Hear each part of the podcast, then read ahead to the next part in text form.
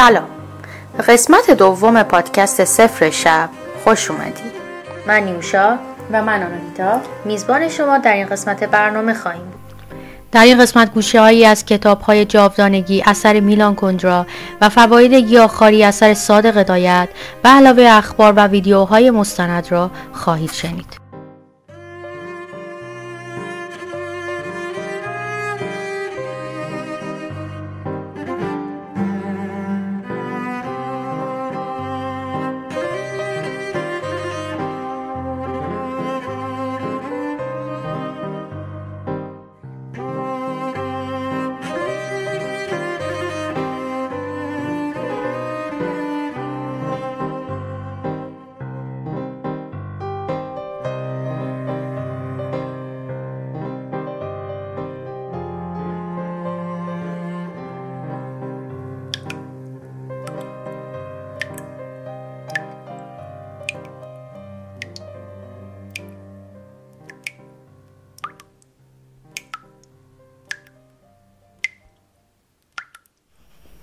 قطره قطره. تابستان سال 94 بود که این تحت عنوان کمپین قطره قطره از رسانه ملی به طور رسمی مطرح شد.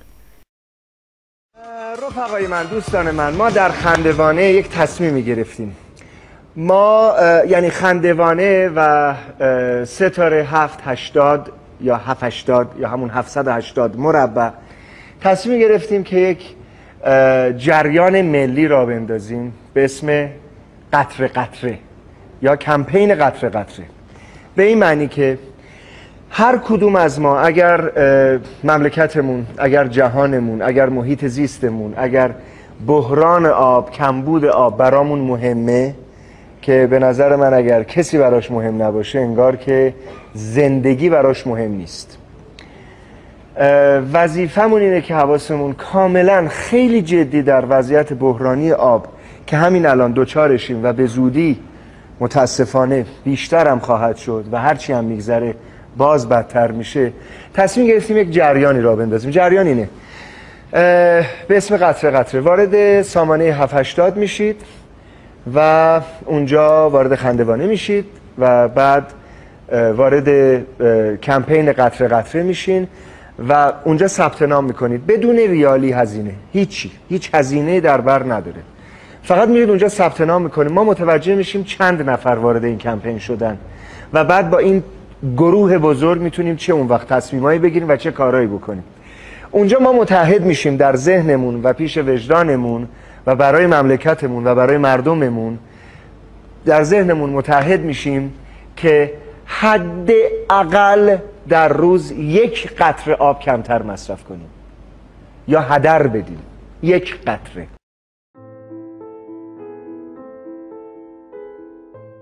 هدف این حرکت و جنبش ملی مصرف کمتر آب برای مقابله با بحران کم آبی بود و طریقه شرکت در آن هم به سادگی وارد شدن در سامانه ستاره 780 بود که ما را ذهنم متحد به مصرف یک قطع کمتر آب در روز می‌کرد. بگذاری کمی این تعهد ذهنی رو شفافتر کنیم. مثلا وقتی اقدام به آب خوردن می‌کنیم هنگام ریختن آب در لیوان از ریختن قطره آخر صرف نظر کنیم. یا اینکه هنگام دوش گرفتن یک قطره قبل از نهایی شدن پاکیزگی آب رو ببندیم. یا برای شستن ما تحتمان یک قطره کمتر آب بریزیم.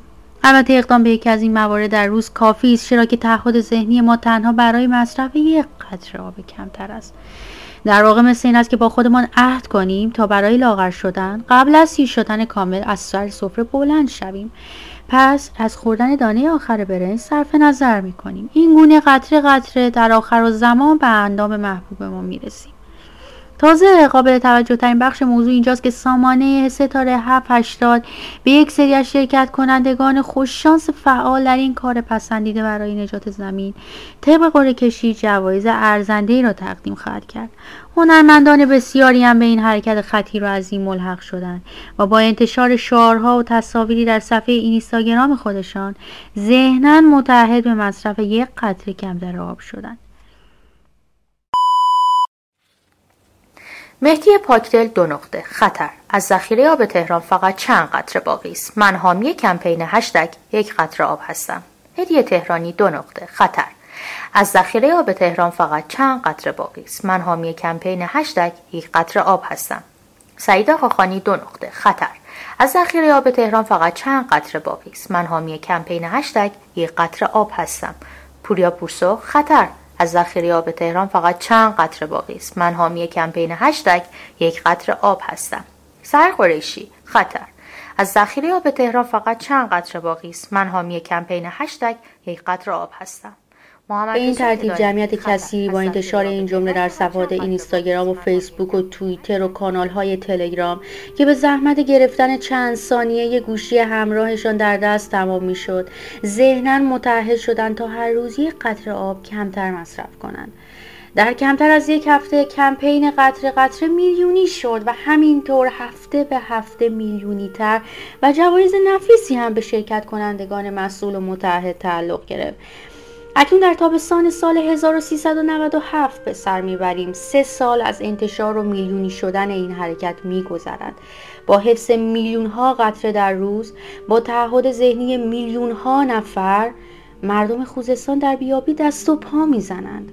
گویا این قطره های جمع شده هنوز در راهند و قرار است که به دست مردم جنوب برسند. پس اندکی صبر سهر نزدیک است.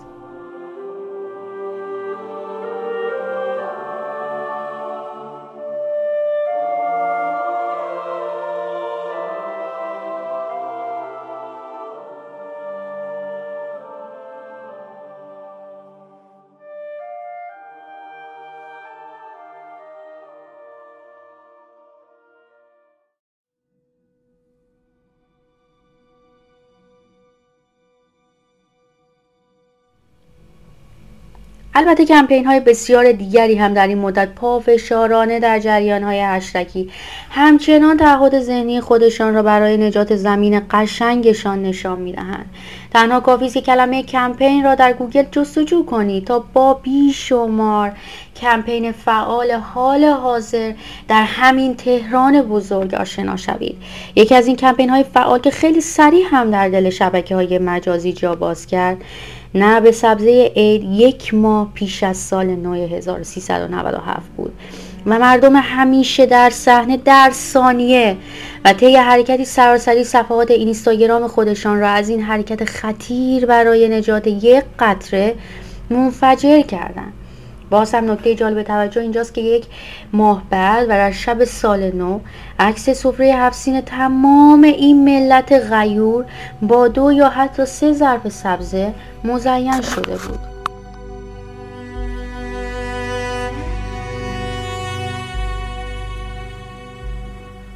حدود 100 سال پیش در روسیه مارکسیستایی که تحت پیگرد قرار داشتند مخفیانه در گروه های کوچکی گرد می آمدند تا مانیفست مارکس را بخوانند. آنها محتوای این ایده ساده را برای پخش آن در گروه های دیگر ساده کردند. اعضای این گروه ها نیز به نوبه خود بیش از پیش این ایدئولوژی ساده شده را ساده و ساده تر کردند و همینطور آن را دست به دست دادند. و هنگامی که مارکسیسم در تمام سیاره ما معروف و نیرومند شد آنچه در پایان از او برجا ماند مجموعه شش یا هفت شعار بود که طوری فقیرانه به یکدیگر پیوند خورده بود که دشوار می‌شد نام ایدئولوژی بر آن نهاد. و دقیقا به این دلیل که آنچه از مارکس برجا ماند دیگر یک نظام فکری منطقی از ایده ها نیست بلکه فقط یک سلسله تصاویر و شعارهای تلقینی است می توانیم به حق از دگرگونی تدریجی کلی و سیاره‌ای ایدولوژی به ایماگولوژی سخن بگوییم. ایماگولوژی از واقعیت نیرومندتر است. واقعیتی که دیگر مدت هاست آن نیست که به نظر مادر بزرگم می رسید مادر بزرگی که در یک روستای موراویایی میزیست و هنوز همه چیز را با تجربه خودش می شناخت چگونه نان پخته می شود چگونه خانه ساخته می شود چگونه خوک را سب می کنند و گوشتش را دود می دهند لحاف را از چه درست می کنند کشیش و معلم مدرسه درباره جهان چگونه فکر می کنند او هر روز تمام اهالی روستا را می‌دید و می‌دانست در ده سال گذشته چند قطع در روستا اتفاق افتاده است. می توان گفت که او بر واقعیت نظارت شخصی داشت و هیچ کس نمی توانست سرش کلاه بگذارد و در حالی که مردم چیزی در خانه برای خوردن نداشتند به وی بگوید که کشاورزی موراویا در حال شکوفایی است. همسایه پاریسی من وقتش را در اداره صرف می کند او هشت ساعت روبروی یک همکار اداری می نشیند بعد سوار اتومبیلش می شود و به منزل می رود تلویزیون را روشن می کند و وقتی گوینده به وی اطلاع می دهد که در آخرین آمارگیری از افکار عمومی اکثر فرانسویان کشور خیش را امنترین کشور اروپا می‌دانند غرق در شادی می شود و بیان که هرگز بفهمد که در همان روز در خیابان وی سه سرقت و دو قتل اتفاق افتاده یک بود شامپاین باز می کند.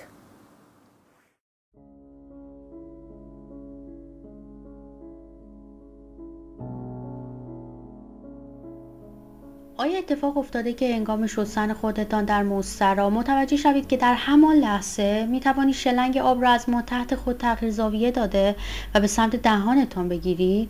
بله بله نگران نشوید. این آب تمیز است. شما با آب شرب خودتان را میشویید و این آب کاملا مناسب به آشامیدن است. و همچنین آبی که در برق انداختن ظرف ها و ماشین و حیات همه جور دمار از روزگارش در میآوریم. ولی آیا می شود که شیر آب را باز نکرد؟ می شود که ظرف ها رو نشست این آب است از شیرها جاری است و از دست ما کاری بر نمی آید مشابه خیلی چیزهای دیگر که از دست ما کاری بر نمی آید اما ما می خواهیم به این سوال پاسخ دهیم که مصرف همین آب دقیقا در کجاها به اوج خود می رسد بحران آب در نتیجه دو پدیده وابسته به هم اتفاق می افتد. افزایش استفاده از آب شیرین و کاهش منابع آب شیرین قابل استفاده. کمبود آب می تواند در نتیجه دو مکانیزم اتفاق بیفتد کمبود آب فیزیکی و کمبود آب از نظر اقتصادی. کمبود فیزیکی آب به دلیل منابع ناکافی آب شیرین برای مصارف منطقه بوده و اقتصادی به دلیل مدیریت ضعیف منابع آب کافی در دسترس است. بنابر گزارش سازمان ملل دلیل دوم یعنی مدیریت ضعیف منابع آب در دسترس دلیل اصلی کمبود آب شیرین در مناطقی است که با بحران آب روبرو شدند به گزارش خانه آب ایران قنات به عنوان یکی از منابع مهم استخراج آبهای زیرزمینی یکی از شاهکارهای مهندسی آب مردمان ایران باستان بوده است. زندگی بسیاری از مردم از گذشته تا امروز با بهرهگیری از این فناوری عجیم بوده است. در مجموع 42 کشور دنیا قنات دارند اما بیش از نیمی از قنات‌های جهان در ایران قرار دارد ایران پایتخت قنات‌های دنیاست. بشنوید صحبت های پروفسور پرویز کردوانی جغرافیدان و پدر کویشناسی ایران و چهره ماندگار را که علت اصلی بحران آب در ایران را سه اختراع بشر می‌داند. هیچ آمار دقیقی از میزان آبی که داریم وجود ندارد. همه حدس است ولی وضع آب خیلی بد است. انسان که اشرف مخلوقات است به دنبال راهی بود که به شکلی آب بیشتری به دست بیاورد ولی ما خیلی افراد کردیم. اولین اختراع این بود که ابتدا رفتیم سراغ آبهای زیرزمینی. آن زمان برای استفاده از آبهای زیرزمینی قنات حف کرده بودیم. اما این برای انسان کافی نبود و چاه را اختراع کرد. وقتی چاه ها را ساختن متوجه شدند که آبها تمام می شود و همین دلیل گفتند که چاه های عمیق و نیمه عمیق بسازیم. این چاه های نیمه عمیق و عمیق بود که کشور ما را بیچاره کرد. به چاههایی که تا 25 متر عمق دارند می‌گویند چاه سطحی. چاهایی که 25 تا 50 متر عمق دارند نیمه عمیق و به چاههایی هم که بیش از 50 متر عمق دارند چاه عمیق می‌گویند. در ایران اکنون عمق برخی از چاهها به 600 متر هم می‌رسد. همین شد که آب تمام شد. یکی دیگر از پیامدهای حفر چاه پیشروی آب شور از دریاها به چاه بود.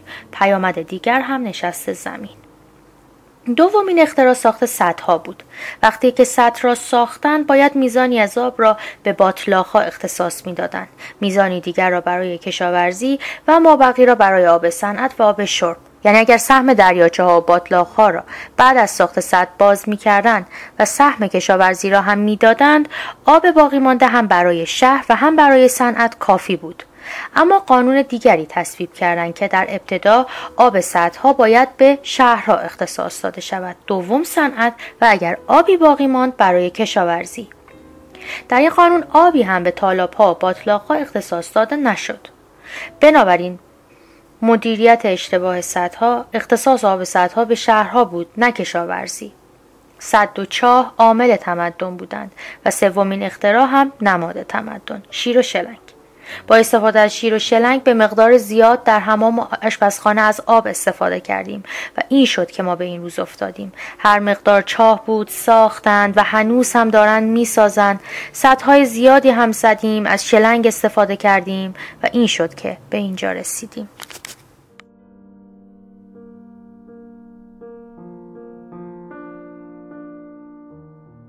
این روزها تب داغ تقریبا 40 درجه ای نزدیک به اکثر مردم کشور را برای ترک مملکت گرفتار خود کرده است. مشابه مسئله باید جون خودمون رو برداریم و فرار کنیم. درصدی از این جمعیت به روش های مختلف موفق به این کار شدند و اما درصد دیگری لای منگنه منافع و مسائل سیاستی و بین کشوری موفق نبودند یا شاید فعلا موفق نشدند. و سهمشان دید زدن هر روزه زندگی موفق شدگانی است که از غذا در راه ارزای این شهوت مخاطبان از چیزی دریغ نمی کنند و تا می توانند و با آخرین توان عکس ها و فیلم های پیروزی مسرت بخششان و خوشبختی تمام نشدنیشان را با همه شکست خوردگان در میان می گذارند. انگار که همه در تلاشند تا هرچه سریعتر خودشان را از بطلاقی که در حال بلعیدن همه است بیرون بکشند و فرار کنند و هر کس که میماند چیزی نیست جز یک جامانده محض فارغ از بیپولی و سایر مشکلات اقتصادی کشور را بیابی و بیبرقی و گرمای بیش از صد و همچنین سایر مسائل زیست محیطی فرا گرفته و زندگی را هر روز سختتر و سختتر کرده. اما در اینجا می‌خواهم چند دقیقه سری به خانه های آینده من بزنم. مطابق اعلام خبرگزاری های جهانی اخیرا قاره اروپا گرمترین روزهای خود را در چهل یک سال گذشته از سر میگذرانند دمای اسپانیا و پرتغال به بیش از 48 و 50 درجه رسیده و کارشناسان حتی دمای بالاتر از ایران نیز پیش بینی کردند. این موضوع تمام آتش نشانان و مردم را به حال آماده باش درآورده چرا که جنگل ها در آستانه خطر احتراق قرار گرفتند. مرزهای این خطر حتی به آلمان و ترکیه هم رسیده است. یخهای موجود در بزرگترین قله در سوئد روزانه در حال ذوب شدن هستند. کوه کاسه در سوئد تنها در ماه جولای 2018 تقریبا چهار متر از ارتفاع خود را از دست داده است. دمای هفتگی در شمال اروپا و منطقه اسکاندیناوی به بیش از 18 درجه بالاتر از دمای معمول در این مناطق رسیده است.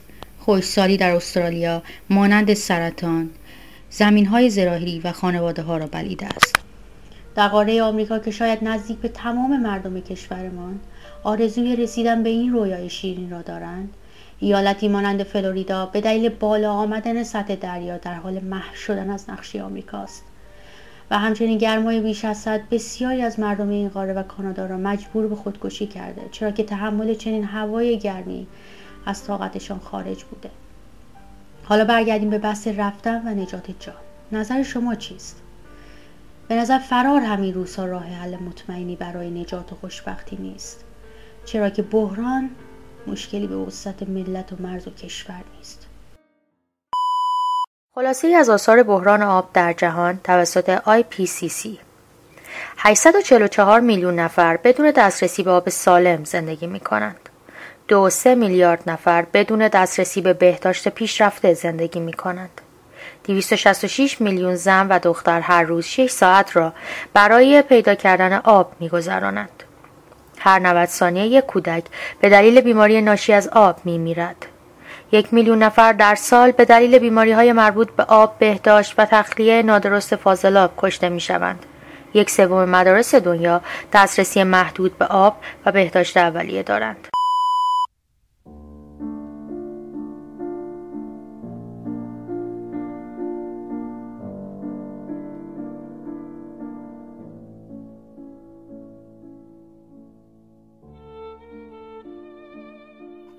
اینجا به نظر با دلایل هدر رفت آب آشنا شدیم که می‌توان آن را به مدیریت اشتباه و در نتیجه استفاده بیش از حد از آبهای زیرزمینی نسبت داد. این آب با شیرها و شیلنگ ها به مقدار زیاد به خانه ها و کوچه ها و خیابان ها سرازی شده و زندگی ما را به باد داده است. اسماعیل کرام کارشناس حوزه محیط زیست در آسیب شناسی برنامه های صرفه‌جویی در مصرف آب گفت اگر راهبردی در زمینه مدیریت مصرف آب در کشور در دستور کار قرار گیرد باید مبتنی بر کنترل و نگهداری آب جاری کشور در بخش‌های مانند کشاورزی باشد زیرا مصرف خانگی سهم ناچیزی از هدر رفت آب را به خود اختصاص داده است. این کارشناس حوزه محیط زیست با اشاره به اینکه سدسازی یکی از مهمترین طرحها برای نگهداری آب جاری کشور است گفت راهبرد سدسازی در کشور موفق نبوده. زیرا میزان تبخیر آب این سدها به نسبت آبهای جاری زیاد است. وی گفت هر سال یک چهارم آب موجود در کشور در پشت سدها تبخیر می شود با این شرایط از 120 میلیارد متر مکعب آب کشور در سال تنها 90 میلیارد متر مکعب آب باقی خواهد ماند که از این میزان بیش از 90 درصد آن در بخش کشاورزی مصرف خواهد شد. کرام در پاسخ به پرسشی در زمینه تبلیغات رسانه‌ای و برنامه های دولت در مدیریت آب خانگی گفت هرچند که برخی از کاران اعتقاد دارند هزینه آب خانگی نسبت به بخش صنعت و کشاورزی زیاد است اما برنامه های مدیریت مصرف آب در بخش خانگی راهبردی برای فریب به فراموشی بحران آب است. زیرا اگر تمام مصرف آب خانگی هم کنار بگذاریم باز نمی‌توان در مدیریت این مایه حیات موفق بود.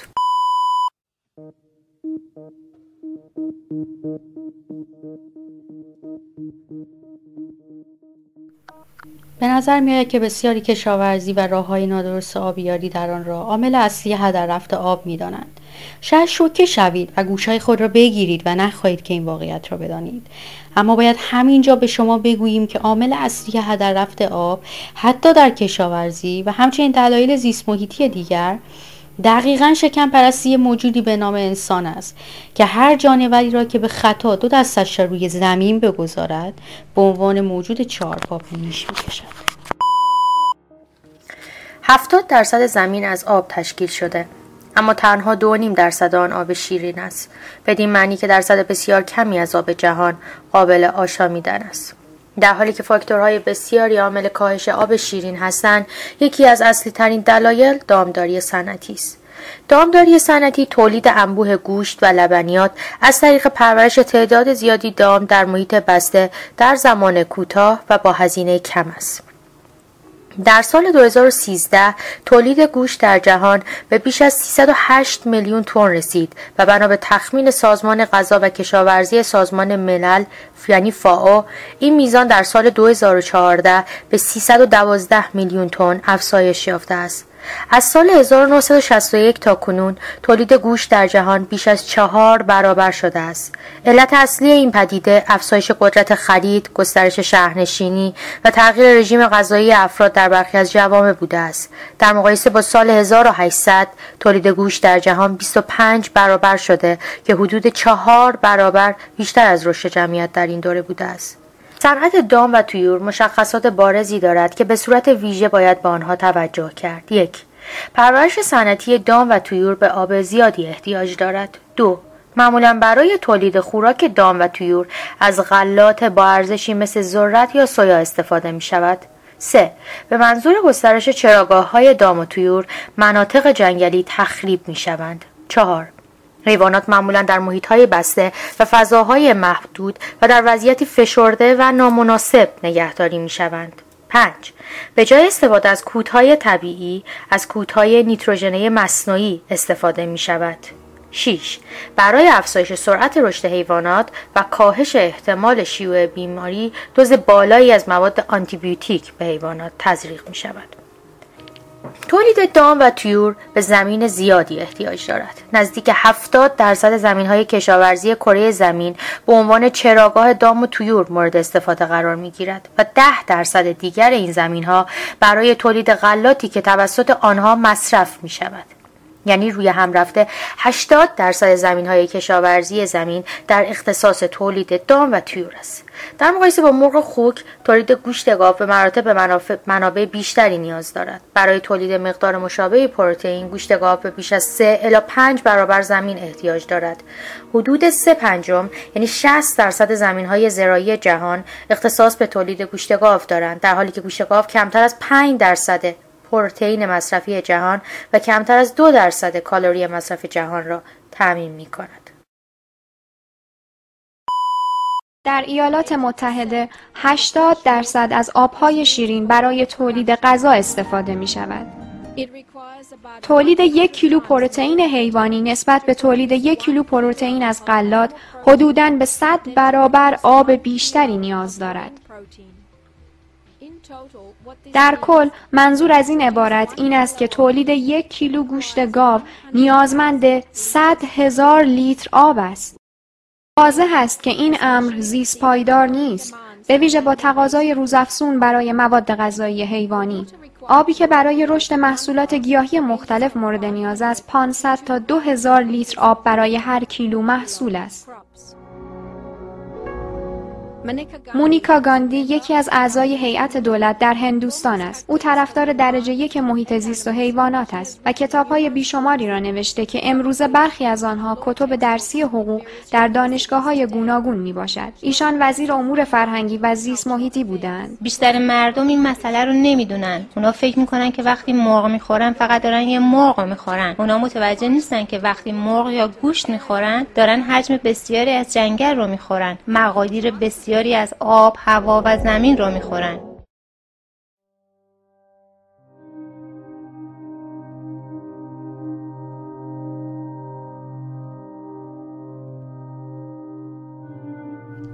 زمانی که تصمیم به گیاهخواری گرفتم تازه وارد دوران پرپیچ و خم و هیجان جوانی شده بودم.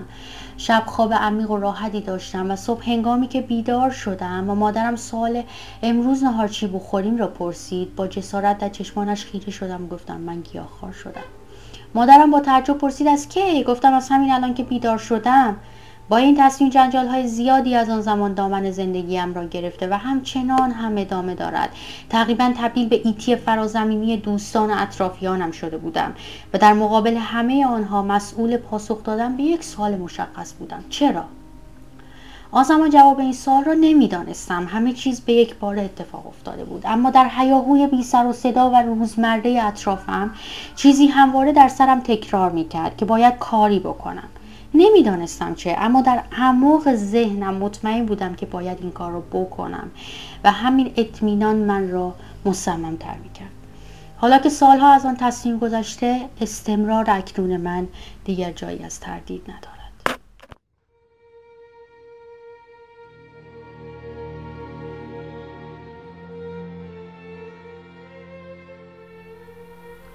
خیلی کم پیش میآید ولی در یکی از این روزهای کمتر پیش آمده. داشتم با یکی از دوستانم در مورد اصلاح رژیم غذاییش صحبت می‌کردم. در کش و قوس بحث مصرانه می‌خواست به من بقبولاند که گوش نمی‌خورد. وقتی من لیست غذاییش را برایش ردیف کردم گفت نه ما گوش نمی‌خوریم ما دیگه گوشت شتر مرغ می‌خوریم. در پاسخ به او تنها به نگاهی متحیرانه قناعت کردم. چون در این سالها کم با این سوال روبرو نشدم که آیا سوسیس و کالباس ماهی یا مرغ هم شامل گوشت می‌شوند یا نه.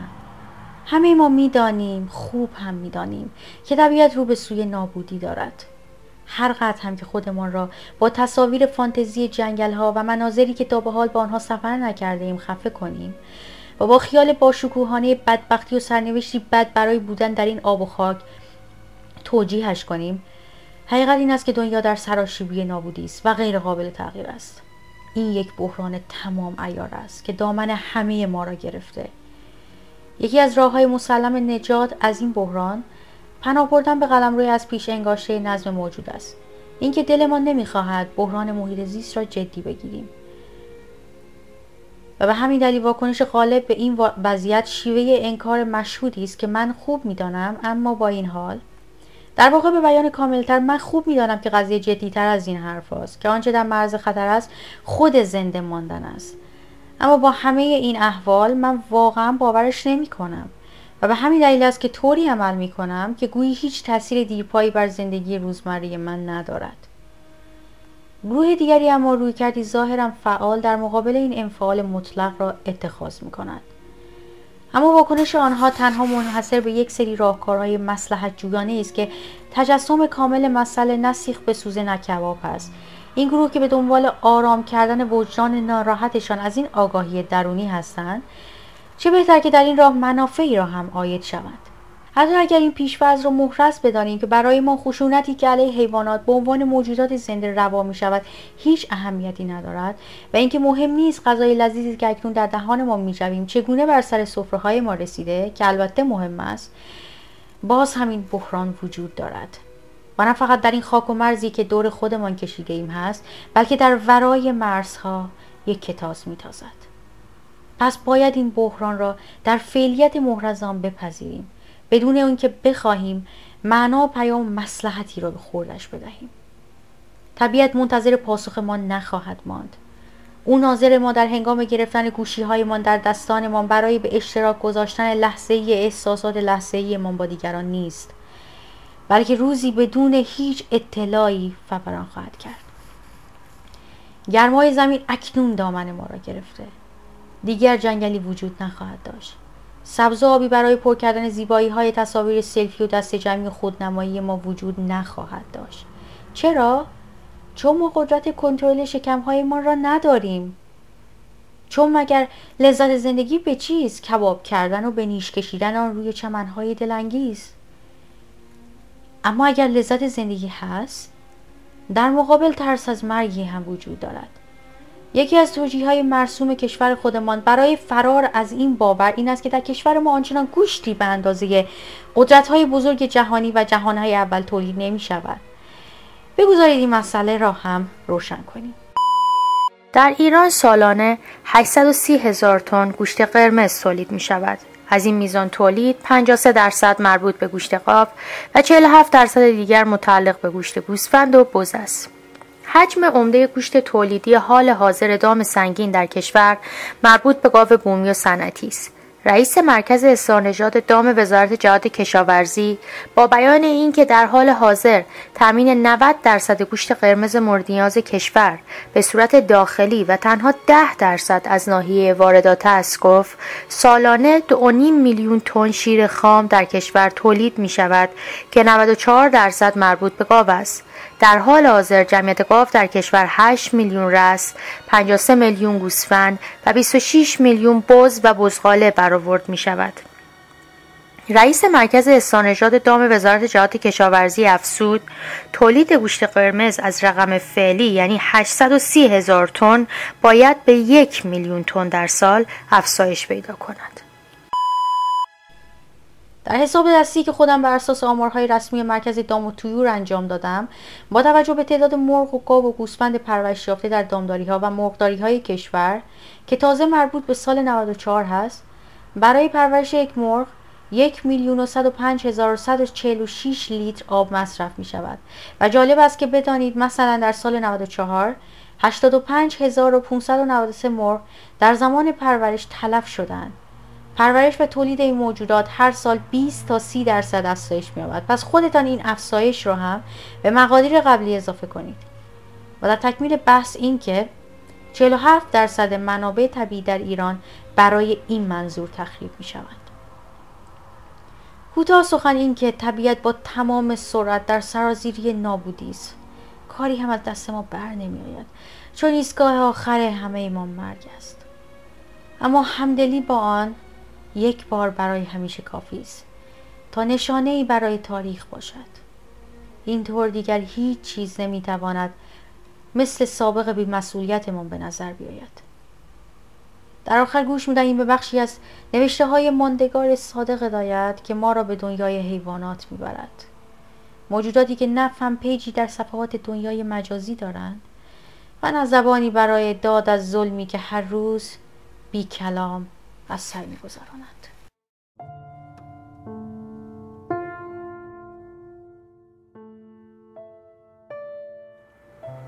ستمگری و کشتار نسبت به حیوانات پر از دشنام و ناسزا به شرافت و مقام انسانیت است. پیدایش آنان به دنیا آمدن و بازی و شادی و درد کشیدن و مهربانی مادری و ترس از مرگ و هوا و هوس اعضای بدن و همچنین مرگ و سرنوشت حیوانات همه شبیه و مانند انسان است. می‌گویند روح آنان پستر است. باشد اما بالاخره مثل ما احساس درد و شادی می کنند پستی آنها برای ما تکلیف برادر بزرگتر را معین می کند نه حق تشخیمی و ستمگری را. این گوشتی که مردم می‌خورند درد و شکنجه جانوران بیگناه و بیآزار است که نمی‌توانند از خودشان دفاع بکنند.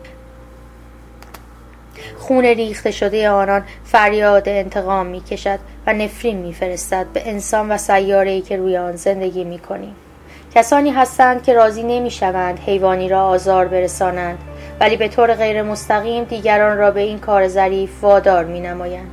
هر کس گوشت می‌خورد باید دست بالا زده خودش حیوان را بکشد چون که جانوران درنده معاون نمی‌گیرند و یا لاقل قدم رنجه نموده یک ساعت عمر خود را به این تماشای قشنگ بگذارند و ببینند این خوراک های خوشمغزه برای آنها چگونه آماده می شود. خوشبختانه همیشه سلاخانه ها را بیرون شهر دور از مردم می سازند تا جنایات کشتار را از چشم آنها بپوشانند. سلاخانه اختراع حیوان دوپا است. هیچ جانور در رند و خونخاری به این رزالت تومه خود را نمی‌خورد. انسان روی گرد و جانوران خونخوار روی زمین را سفید کرده است. همه این مردمانی که در کشتارخانه‌ها دست در کار می باشند تنها یک فکر در مغز تاریک آنها جایگیر شده و آن پول است و منفعت. کشتن برای آنها مثل پاره کردن کاغذ شده و از حس اخلاقی به کلی بی بهره هستند. حتی در آمریکا هیچ وقت شهادت قصاب را درباره جنایتی نمیپذیرند. و پیشه او را پست می شمارند. اما این پستی او تقصیر همه آنهایی است که گوشت می‌خورند زرپرستی و شکمپروری همه احساسات عالی انسان را خفه می کند مثلا برای فروش پوست بره تودلی یا میش را سر بریده بچهش را زنده از شکم او بیرون می‌کشند و یا لگت در شکم حیوان آبستن می‌زنند تا بچهش را سخت بکند. آن وقت سر او را جلوی مادرش می‌برند و بعد از کندن پوست حیوان جنین را که بدنش به جای گوشت از کف و ماده لزج خونین ترکیب شده برای فروش دور شهر میگردانند و از لاشه کبود رنگ آن قطره قطره خون میچکد چه نمایش قشنگی است که مختص به ایران است.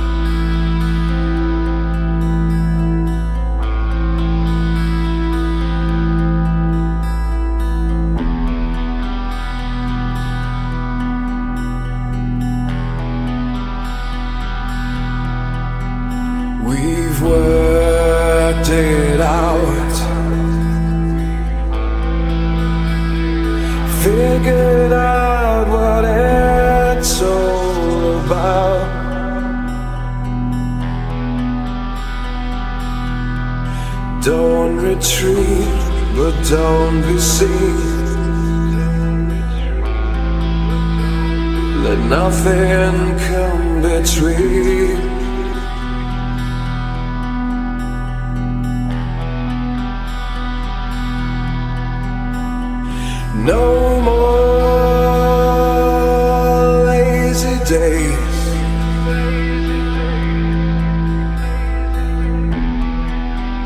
What rate do they pay?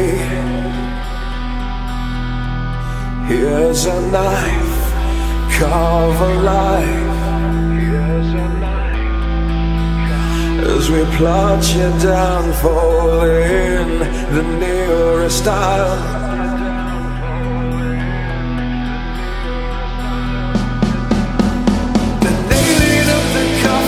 smiling as you go. Into nothing, it's all part of the freak show. My shadow.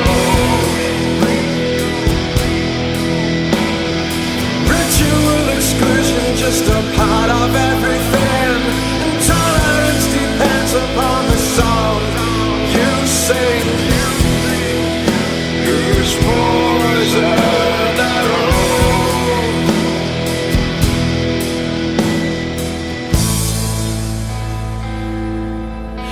If you dance, you command no more respect, no more.